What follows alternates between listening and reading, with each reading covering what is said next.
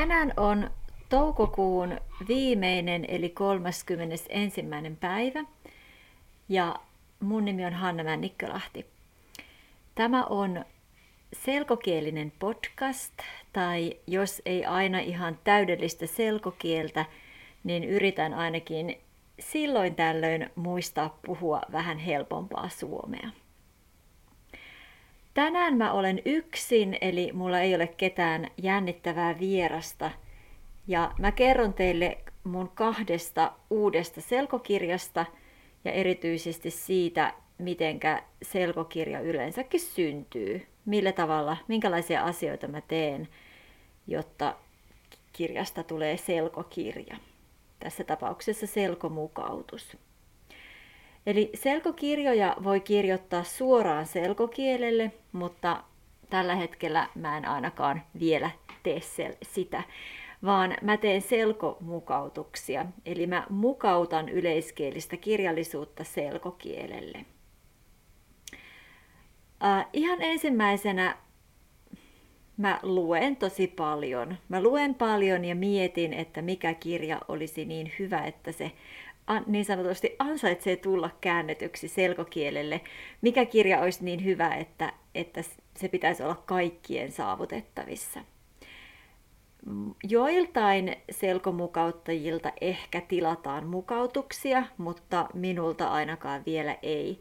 Eli kaikki ne selkomukautukset, joita mä oon kirjoittanut, niin se on ollut mun, mun idea, että jostain kirjasta pitäisi saada selkomukautus.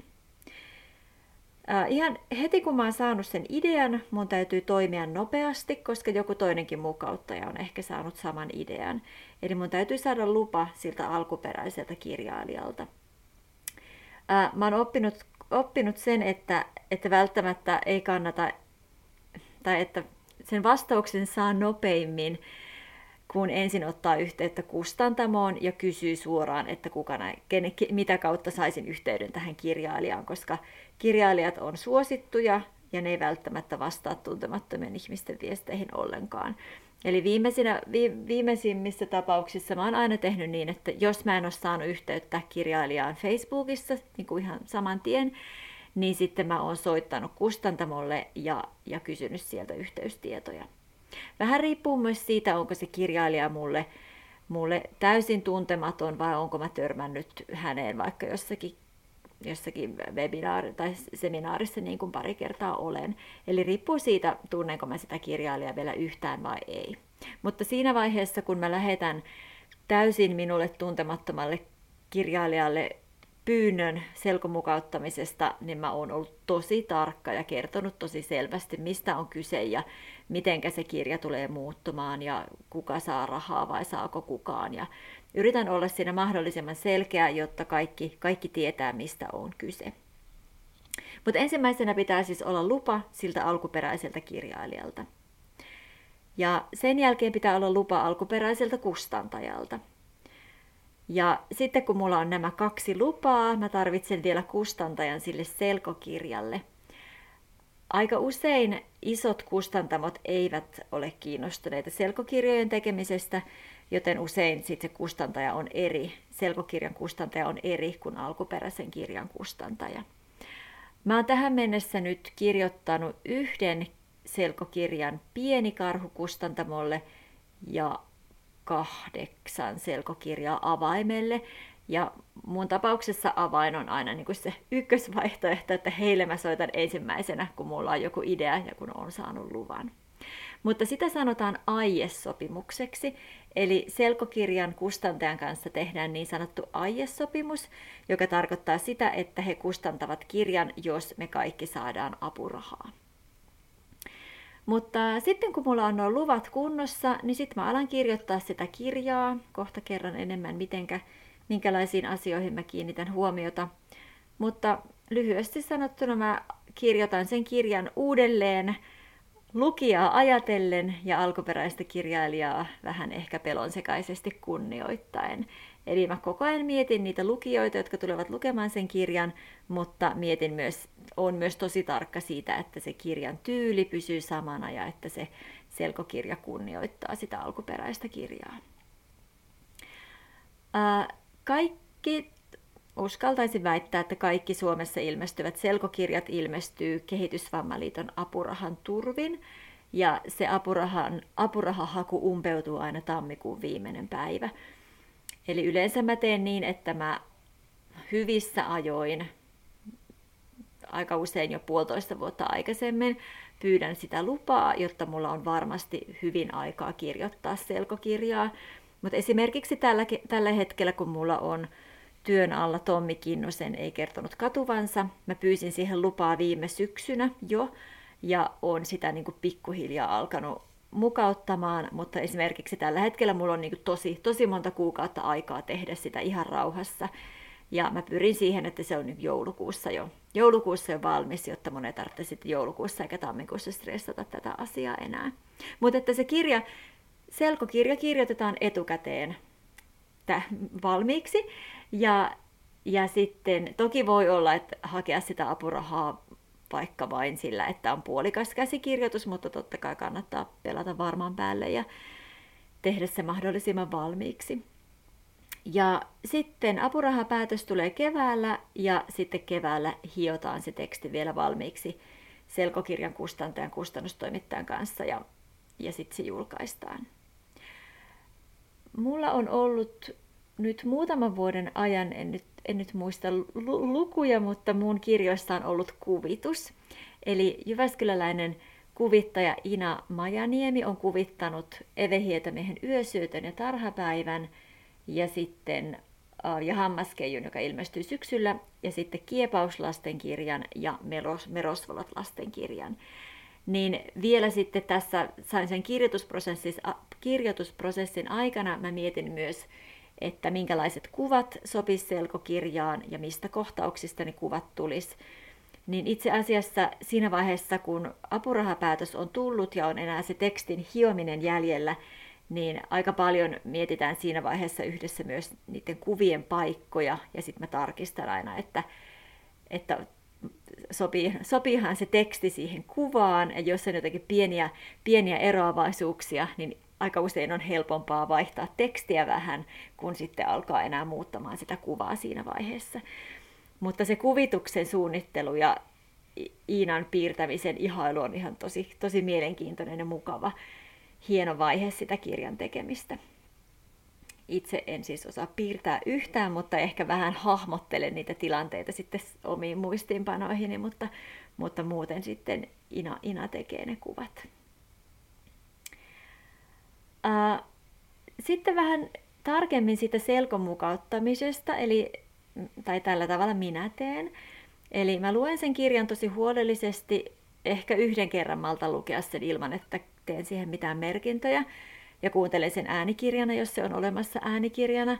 Mutta aika nopeasti mä rupean sitten sotkemaan sitä kirjaa, että mä ympyröin ja alleviivaan ja vedän yli kohtia, jotka voi mun mielestä poistaa. Ja sitten mä suunnittelen koko ajan samalla henkilöluetteloa ja lukujen nimiä. Mietin sitä, että miten sitä kirjan rakennetta voi selkeyttää, eli aika usein niin, että kun joku aika vaihtuu tai paikka vaihtuu, niin sitten vaihtuu myös luku. Paitsi jos niistä luvuista tulee tosi lyhyitä, mutta mietin sitä kirjan rakennetta. Eli tärkeää on, että juoni säilyy ja tunnelma säilyy, mutta oikeastaan kaikki muu voi muuttua.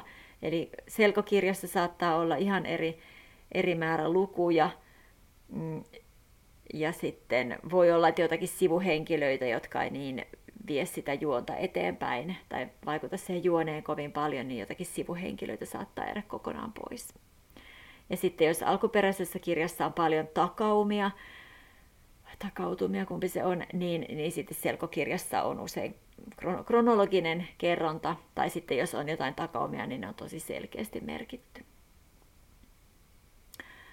Uh, Mutta sitten kun se kirja on, on jo aika valmis, tai siinä niin kun lopullisessa pituudessaan suurin piirtein, niin sitten mä käyn vielä tosi tarkasti jokaisen luvun läpi ja varmistan, että mä en ole keksinyt sinne liikaa mitään omia, niin varmistan, että se juoni ja tunnelma ja yksityiskohdat on, on samat kuin siinä alkuperäisessä. Ja sitten kun, sitten kun mä oon luettanut sen tekstin parilla koelukijalla, niin siinä vaiheessa mä sitten itse tulostan sen ja korjaan sitten vielä, jos sinne on jäänyt jotain pilkkuvirheitä tai lyöntivirheitä. Koelukijoiden rooli on tosi tärkeä. Minusta on tosi mielenkiintoista kuulla, mitä sekä ulkomaalaiset, ulkomaalaiset suomen oppijat että sitten äidinkieliset lukijat ajattelee siitä selkokirjasta. Ja varsinkin, jos joku on lukenut sen alkuperäisen kirjan, niin on tosi mielenkiintoista kuulla, mitä mieltä, mitä mieltä he on siitä, että onko, onko tunnelma säilynyt samana. Ja sitten Suomen oppijat koelukijoina on tosi tärkeää siinä, että mä ymmärrän, onko se kieli tarpeeksi helppoa vai pitäisikö sitä helpottaa vielä enemmän. Ja toki selkokirjoissa on myös vaikeita sanastoa, on ihan mahdotonta välttää, välttää vaikeita sanastoa, jos vaikka nyt tässä uusimmassa kirjassa, mitä mukautan, niin on, eletään, edetään, eletään sodan jälkeistä elämää ja on paljon sellaisia asioita, mitä niin kuin ny- nykypäivänä ei välttämättä arkipuheessa ole, niin sitten totta kai niitä sanoja pitää käyttää siinä, mutta ne pitää vain sitten selittää auki. Mutta niin, eli niiden koelukijoiden jälkeen mä teen ne omat korjaukset, ja sitten kun mä oon tosi varma siitä tekstistä, niin siinä vaiheessa mä uskallan lähettää sen alkuperäiselle kirjailijalle. Ja se on, ellei, ellei alkuperäinen kirjailija ole halunnut nähdä sitä tekstiä jo aikaisemmin, aika usein kirjailijat antaa tosi vapaat kädet ja työrauhan, eikä, eikä paljon kysele siinä välissä. Mutta se on aina todella jännittävä hetki, kun alkuperäinen kirjailija lukee sen tekstin ja joskus tulee kommentteja, että voisiko lisätä vaikka jollekin tietylle henkilölle lisää, lisää dialogia tai, tai voisiko lisätä vähän enemmän hauskempia adjektiiveja tai jotakin muuta pientä, mutta aika, aika vähän kommentteja on tullut tai vähän ehdotuksia on tullut alkuperäisiltä kirjailijoilta. Että usein he on vaan, vaan aika, aika innoissaan siitä, että tavallaan niin kuin samalla jo, joku sanoi joskus, että tämä on niin sama asia kuin, että kirjasta tehdään elokuva, niin kirjasta tehdään vähän toisenlainen kirja. Ja sitten ihan siinä prosessin viimeisessä vaiheessa ää, kustantaja tekee, tekee taittonäytteen sitä apuraha, apurahahakua varten, eli, eli mä lähetän sen koko käsikirjoituksen, mutta kustantaja lähettää sellaisen version, missä on, on muutama näytekuva ja sitten, sitten se sitten se niin kuin, taittonäyte. Eli tavallaan mun työ on tehty kokonaan siinä vaiheessa, kun, tai 99 prosenttisesti siinä vaiheessa, kun haetaan apurahaa, mutta sitten apurahapäätöksen jälkeen keväällä sitten vielä kuvittaja tekee loput kuvat ja sitten se teksti hiotaan ja taitetaan. Uh, siinä vaiheessa, kun mä tartun ihan uuteen kirjaan, on tosi mielenkiintoista miettiä sitä, että mitkä on ne tärkeimmät juonenkäänteet siinä tarinassa, mitkä on tärkeimmät kohtaukset. Ja sitten miet, mä mietin myös sitä, että koska tietysti selkokirjan täytyy olla paljon lyhyempi, niin jos vaikka jossain kirjassa on monta samantyyppistä kohtausta, niin mä saatan poistaa niitä toisia, jotta, ei ole, jotta niin kuin jotta ei tule liikaa samantyyppisiä juttuja. Esimerkiksi tuossa, no vaikka nyt Hammaskeiju-kirja, mistä, mistä mun piti tänään tarkemmin kertoa, mistä mä en ole kertonut vielä mitään, niin äh, Hammaskeiju on siis Yösyöttö-trilogian kolmas osa, ja siinä päähenkilö Antti Pasanen on 47 ja poika Paavo Pasanen on 7-vuotias ekaluokkalainen. Niin esimerkiksi siinä, siinä saattaa olla, onkohan siinä pari, pari sellaista kohtausta, missä Paavo, se poika niin kuin kadottaa jotain tai eksyy, tai, tai niin kuin saata joutua sairaalaan. Eli pari tällaista niin samantyyppisiä kohtauksia, niin sitten mä selkokirjaan ottanut vain toisen niistä. Tai varsinkin siinä yösyöttökirjassa oltiin sairaalassa tosi monta kertaa, niin mä oon sitten jättänyt kokonaan sellaisia, sellaisia kohtauksia pois, mitkä, mistä yksikin kerta riittää. Mutta to, koko ajan myös mietin sitä, että mitä kaikkea voi poistaa, jotta se juone ja tunnelma ei muutu liikaa. Ä, dialogit on usein näissä kirjoissa aika pitkiä, niin sitten se on yksi, yksi tapa lyhentää sitä tekstiä, että mä yhdistelen repliikkejä ja yhdistelen kohtauksia ja dialogeja, jotta sitten sivu, sivumäärä pienenee. Ä, selkokirjan maksimipituus on mun mielestä ehdottomasti ymmärtääkseni 200 sivua, ja 200 sivuinenkin selkokirja on tosi pitkä. Mulla taitaa olla pisin selkokirja Miika Nousiaisen juurihoito, jossa on 193 sivua. Että mä koko ajan, sit kun mä tiedän, tiedän kuinka monta sivua se on Google, Google, Google-asiakirjoina, niin mä suurin piirtein sillä tavalla tarkkailen sitä sivumäärää koko ajan. Ja, ja sitten selkokirjan alku on tosi tärkeä ja mielenkiintoinen hioa mahdollisimman, sekä mahdollisimman selkeäksi että mahdollisimman kiinnostavaksi.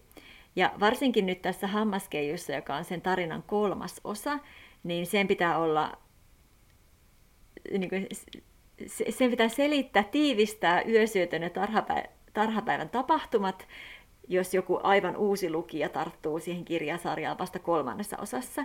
Eli sen pitää sekä kerrata ne kaksi ensimmäistä kirjaa, että sitten olla tosi kiinnostava mukaansa tempaava ihan kaikille lukijoille niin sitä kirjan alkua on tosi, tosi mielenkiintoista hioa. Ja koko, mä itse siis suomi toisena kielenä opettaja koulutukseltani ja koko selkokirjoittamisen lisäksi opetan, opetan suomen kieltä yksityisoppijoille, niin mulla on aika hyvä kuva siitä, mitkä sanat todennäköisesti on vaikeita selkokirjojen ulkomaalaisille lukijoille. Ja sitten mietin, mietin sitä koko ajan ja myöskin mietin, että mitkä on sellaisia sanoja, mitkä mä haluan opettaa, että mitkä voi muuttaa helpommiksi, mutta sitten toisaalta mitkä on sellaisia sanoja, mitkä mä haluan opettaa sen kirjan kautta ja mitkä on sille kirjalle niin tärkeitä, että niitä ei kannatakaan mukauttaa. Mä yleensä teen kaikkiin mun uusimpiin selkokirjoihin jonkinlaisen sanaston, joko suomi-suomi-sanaston tai suomi-englanti-sanaston, ja joskus mä niin poimin niitä uusia sanoja tai vaikeita sanoja sinne sanastoon jo siinä kirjoitusvaiheessa. Ja sitten mä mietin myös sitä, että minkälaista lisämateriaalia sen selkokirjaan voisi tehdä, just näitä sanastoja tai kysymys, kysymyksiä, koska mitä enemmän sen selkokirjan on, on jotain muuta materiaalia, niin sitä todennäköisemmin erityisesti opettajat sitten ehkä tarttuu siihen, jos vaikka kirjaa käytetään käytetään peruskoulun tai, tai lukion tai ammattikoulun tai kotoutumiskoulutuksen tai ihan minkä tahansa kurssin suomen kielen opetuksessa. Ja siinä vaiheessa, kun mä oon kirjoittanut koko selkokirjan, niin niiden tehtävien teko on tosi mukavaa, että se ei sillä tavalla ole mikään iso työ. Eli tiivistettynä selkomukautus eroaa sitä alkuperäisestä kirjasta niin, että siinä on helpompia sanoja ja lauserakenteita, Selkokeskuksen tosi hyvä työkalu on selkokielen mittari. Sen kun lukee läpi ennen jokaista mukautuskertaa, niin pääsee aika hyvään, hyvälle aaltopituudelle siinä, että hahmottaa nopeasti, että mitkä, mitkä rakenteet on kiellettäviä tai mielellään vältettäviä, kiellettyjä tai mielellään vältettäviä. Selkomukautuksessa on vähemmän yksityiskohtia ja aika usein mun tapauksessa se tarkoittaa sitä, että mä aluksi, kars, aluksi teen sitä niin tosi, tosi pelkistetyn version, ja sitten siinä vaiheessa, kun mä käyn sen vielä lukuluvulta läpi, niin mä aika usein lisään niitä yksityiskohtia, jotta se kieli olisi sujuvampaa ja, ja vivahteikkaampaa, vivahteikkaampaa, mutta ei kuitenkaan liikaa. Ja siinä vaiheessa mä usein myös lisään konjunktioita ja muutan päälauseita niin, että on päälause ja sivulause, jotta se kieli ei ole liian töksähtelevää. Ja ulkoasullisesti selkokirjan tunnistaa helposti, koska siinä on liehureunainen taitto, eli oikea rivi on epätasainen ja, tai oikea reuna on epätasainen. Ja se liittyy ilmeisesti jotenkin siihen, että, että lukijan on helpompi hahmottaa, millä rivillä hän on, kun ne rivit ei ole aivan tasapaksut. Ja toki siihen vaikuttaa myös se, että usein on päälause ja sivulause eri riveillä – ja on tietty maksimimäärä, kuinka monta merkkiä yhdellä rivillä saisi olla, jotta se on taiton kannalta järkevää. Mä oon nähnyt muutaman mun opiskelijan valokuvia siitä, minkä näköisiä heidän omat selkokirjat on, ja, ja se on kiva nähdä, minkälaisia muistiinpanoja heitä on tehnyt sitten siihen tyhjään tilaan, mikä sinne oikealle puolelle jää. Ja sitten usein selkokirjassa erilainen kansi, henkilöluettelo, sisällysluettelo ja kartta, mutta sitten se kuvitus on, on usein ainakin lasten ja nuorten kirjoissa ja mä tykkään siitä, että on, on myös näihin mun aikuisten kirjoihin saanut kuvituksen. Ja vähän riippuu siitä alkuperäisestä kirjailijasta tai alkuperäisestä kirjasta, mutta ainakin mun, mun mielestä joissakin, joissakin mun selkomukautuksissa on ehkä vähän enemmän dialogia kuin alkuperäisessä kirjassa. Tai jos huomaan, että, että on ollut pitkä, pitkä tekstipätkä pelkkää sellaista pelkkää kerrontaa, niin sitten se dialogi mun mielestä jotenkin keventää sitä lukukokemusta vähän. Mutta mä voisin tähän loppuun vielä sanoa muutaman sanan näistä tänä, tänä keväänä ja kesänä ilmestyvistä selkokirjoista. Eli toinen on äh, Siri, Siri Kolun Me Rosvolat, joka mä sain eilen paketin postista. Eli kirja on tullut painosta ja tällä hetkellä se on matkalla verkkokauppoihin ja kirjastoihin. Eli alkuperäinen kirja ilmestyi vuonna 2010 ja nyt sitten tämä selkokirja vuonna 2011, eikö 2021. Ää, tässä kirjasarjassa on ilmeisesti jo yhdeksän kirjaa, mä en ole lukenut niitä kaikkia, mutta tämä Merosvolat on ensimmäinen ja sen tarina, tarina alkaa, kun Rosvoloiden rosvoperhe ryöstää tämän kymmenenvuotiaan päähenkilön, päähenkilön, päähenkilö Vilja Vainiston, joka on myös kirjan kertoja. Ja tässä kirjassa seurataan Viljan näkökulmasta Viljan elämää koko kesän ajan. Ja sitten en kerro, mitä kirjan lopussa tapahtuu, mutta takakannessa lukee, että mitä tapahtuu syksyllä, kun Viljan pitäisi palata kotiin ja kouluun. Ja tässä kirjassa oli erityisen kiinnostavaa mukautuksessa se, että alkuperäisessä kirjassa on niin, että se Vilja kertoo takautuvasti, mitä tapahtui silloin, kun se ryöstettiin. Ja se käyttää heti alusta lähtien niiden ihmisten, niiden henkilöiden nimiä, koska se tietysti kesän lopussa, kun se kirjoittaa sitä tarinaa, niin tietää, kuka kukin on. Mutta mä oon tässä selkokirjassa tehnyt niin, että, että lukija tavallaan elää sitä hetkeä samaan aikaan sen Viljan kanssa. Eli miten sanoisin jotenkin äly, älykkään kuulosesti, mutta kuitenkin sillä tavalla, että se ei tiedä siinä vaiheessa, kun hänet ryöstetään tai Vilja ryöstetään, niin Vilja ei tiedä, ketä ne ihmiset on. Eli lukijakin tavallaan samalla Viljan kanssa, saman aikaan Viljan kanssa oppii, että kuka kukin on. Eli täällä on tämmöinen, tämmöinen luen tästä pienen pätkän tästä kuvauksesta, että ää, rosvoja oli viisi. Yksi oli lihava mies, jolla oli pitkät letit. Toinen oli laiha mies, jolla oli kultahammas. Autossa oli myös kaksi lasta. Tytöllä oli tummat, lyhyet hiukset ja hän oli vähän vanhempi kuin minä. Poika oli ehkä samanikäinen kuin minä. Hänellä oli vaaleat hiukset ja päässään musta hattu. Ja sitten pikkuhiljaa, kun nämä ihmiset, eli nämä rosvot, keskustelee keskenään ja käyttää toisistaan etunimiä, niin sitten se Vilja oppii, että mitkä, mitkä niiden rosvojen nimet on. Ja nyt mä itse asiassa tarkistan tästä, joo, mä tarkistan samaan aikaan tästä alkuperäisestä kirjasta, niin tässä kyllä niin oikeastaan koko ajan, koko ajan kun se Vilja esittelee sitä rosvoperhettä, niin se käyttää niistä ihan oikeita nimiä, koska se tietää siinä vaiheessa, ketä ne on.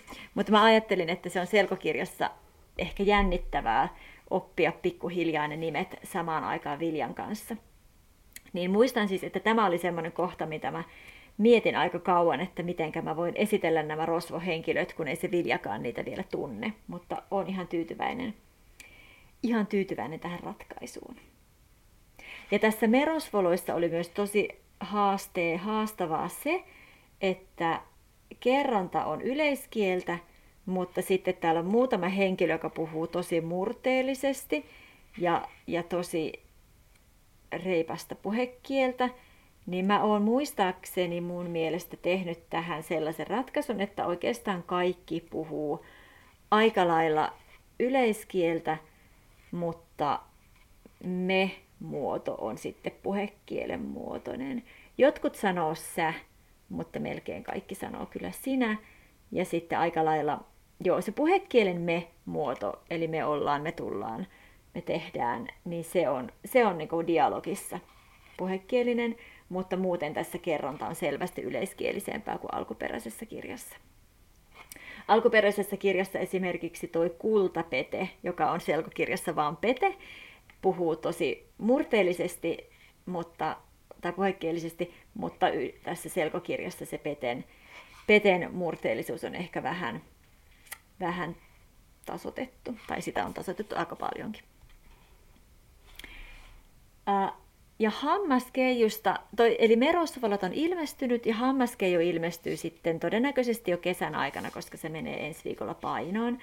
Mutta se on tämän Eve Hietamiehen, Eve Hietamiehen yö, mä sanon sitä yösyöttö-trilogiaksi, vaikkei se ole sen oikea nimi, mutta yösyöttö, tarhapäivä ja hammaskeijo yhdessä muodostaa mun puheessa yösyöttö-trilogian. Niin tämä on kolmas osa, ja mä toivon ihan kauheasti, että tulisi vielä yksi kirja, missä kerrotaan teini-ikäisestä Paavo Pasasesta, mutta en tiedä onko tulossa. Ää, mutta tämä oli yhtä kiva työ kuin edellisetkin kirjat, Yösyöttö ja tarhapäivä, ja tämän kohdalla mä erityisesti ajattelin kaikkia niitä lukijoita, jotka on lukeneet kaksi ensimmäistä kirjaa, että kuinka kivaa niille on nyt sitten lukea tämä kolmas ja tietää, minkälainen koululainen Paavosta on kasvanut. Ää, tässä oli samat haasteet kuin edellisissäkin kirjoissa, eli alkuperäisessä kirjassa on 400 sivua, mikä on ihan hullun pitkä kirja mukautettavaksi. Hyvä kirja, mutta, mutta pitkä. Eli tästä on jäänyt pois tosi paljon. Ja ne, jotka on lukeneet alkuperäisen hammaskeijun, niin ehkä muistaa, että siinä on tosi paljon uh, Antilla, tai siinä Antin ja Ennin ystäväpiirissä on sen niminen henkilö kuin Pihla, niin siinä alkuperäisessä kirjassa on aika paljon siihen Pihlaan liittyviä juttuja, mutta se Pihlan rooli esimerkiksi tässä hammaskeijussa on aika pieni, tai siis tässä selkokirjassa on aika pieni, että tässä niin kuin korostuu se tärkeimmät teemat, tärkeät teemat on se Paavon koulussa oleminen, tai se, että Paavo on jo koululainen, ja se, että miten Antti pystyy yhdistämään Paavon Paavon koulussa olemisen ja oma, oman työn tekemisensä. Ja sitten Paavon, en paljasta mitä tapahtuu, mutta Antin, Antin Janne, Janne pikkuveljen elämässä tapahtuu paljon, niin se Jannen rooli on tässä kirjassa, kolmannessa kirjassa tosi iso. Ja sitten tietysti tässä on Antin ja Ennin ihmissuhdedraama. Niin oikeastaan nämä kolme asiaa on ne tärkeimmät tässä selkokirjassa, ja sitten se Pihlan rooli jää paljon pienemmäksi. Um, joo, olikohan mulla. Ja myöskin tota, tässä kirjassa ei olekaan sitä Paavon äitiä juuri ollenkaan, joten, joten senkin rooli on ihan minimaalinen tässä kirjassa. Uh, olikohan mulla tästä nyt muuta sanomista vielä? Joo, musta tuntuu, että tosi monet to, tosi usein mä saan kertoa ihmisille kirjaston olemassaolosta, että ihan, tai jotenkin siitä, sitä ei voi koskaan korostaa liikaa, että kuinka helppo on varata etukäteen kirjoja verkon kautta ja varata ne sinne lähikirjaston hyllyyn ja sitten käydä vaan hakemassa ne sieltä, sieltä noutahyllystä. Että aika usein tietysti kaikki suosituimmat kirjat on lainassa, ja jos meet kirjastoon niitä katselemaan, niin ei välttämättä näe, että ne on siellä hyllyssä. Niin jos tätä nyt kuuntelee, kuuntelee kukaan, joka opettaa, opettaa ryhmiä, niin kannattaa aina varmistaa, että, että kaikki opiskelijat omistaa kirjastokortin ja osaa käyttää kirjastoa ja osaa varata kirjoja etukäteen ja käydä sitten vaan hakemassa ne sieltä. Ja tosiaan tämä hammaskeijo pitäisi ilmestyä nyt kesän aikana, niin varmaan syksystä lähtien on sitten saatavilla, saatavilla kirjastossa. Ja tällä hetkellä mulla on työn alla se, se Tommi Kinnusen Ei kertonut katuvansa, ja sitten lisäksi mä ensi vuonna aion hakea kolmannen kerran apurahaa yhdelle kirjalle, joka on kaksi kertaa saanut jo kieltävän päätöksen. Varmaan sen takia, että on hakenut siis muitakin apurahoja samaan aikaan, niin toivottavasti ensi vuonna ilmestyy sen Tommi Kinnusen kirjan lisäksi Lari Kotilaisen kirja Kielen elämä, joka on historiakirja suomen kielen, suomen kielen elämästä. Ää, mutta tämä oli tässä. Toivottavasti sait, sait jonkinlaisen kuvan siitä, miten kirjasta tulee selkokirja. Ja jos olet kiinnostunut itse itse kirjoittamaan selkokirjoja, niin ota vain yhteyttä, niin voin kertoa lisää niksejä. Kiitos kun kuuntelit tämän ja pahoittelen, jos puhuin vähän liian nopeasti. Mä laitan tämän podcastin yhteyteen vielä kohta jonkun linkin, jossa muutamia esimerkkejä vielä siitä, kuinka toi merosvolat ja hammaskeiju, kuinka ne on konkreettisesti muuttuneet, niin voitte myös, myös itse vertailla niitä tekstejä. Moikka!